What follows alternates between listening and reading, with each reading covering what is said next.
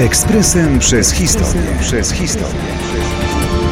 26 maja 1972 roku Richard Nixon i Leonid Breżniew podpisali w Moskwie układ o ograniczeniu systemów obrony przeciwrakietowej ABM.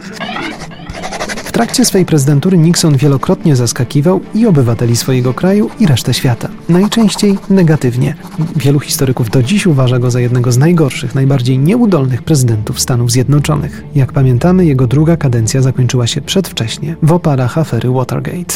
Układ, który Nixon podpisał w Moskwie z pierwszym sekretarzem KPZR, Leonidem Breżniewem, niewątpliwie należał do ruchów uspokajających ostry zimnowojenny kurs.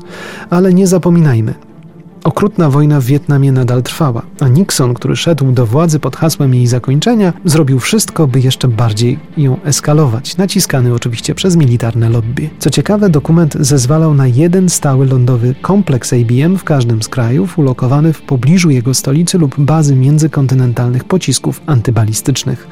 Dodatkowo, znów cytat, każda ze stron zobowiązywała się nie rozwijać ani nie testować i nie rozmieszczać systemów ABM lub jego komponentów bazujących na morzu, w powietrzu, przestrzeni kosmicznej, a także mobilnych systemów lądowych. Stany Zjednoczone wypowiedziały ten układ w grudniu 2001 roku, uzasadniając to obroną swojego terytorium po zamachach z 11 września tego samego roku. Zacytujmy stosowny dokument.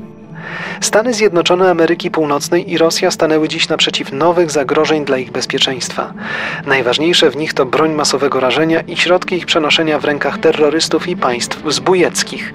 Niektóre z tych państw wchodzą w posiadanie pocisków balistycznych dalekiego zasięgu jako instrumentów szantażu i przymusu przeciwko Stanom Zjednoczonym, ich przyjaciołom oraz sojusznikom. Stany Zjednoczone zobowiązane są do obrony swojej ojczyzny, swoich sił zbrojnych oraz przyjaciół i sojuszników przeciwko tym zagrożeniom. W związku z tym musimy rozwinąć i rozmieścić środki podtrzymania i ochrony przeciwko nim, włączając w to obronę antybalistyczną naszego terytorium.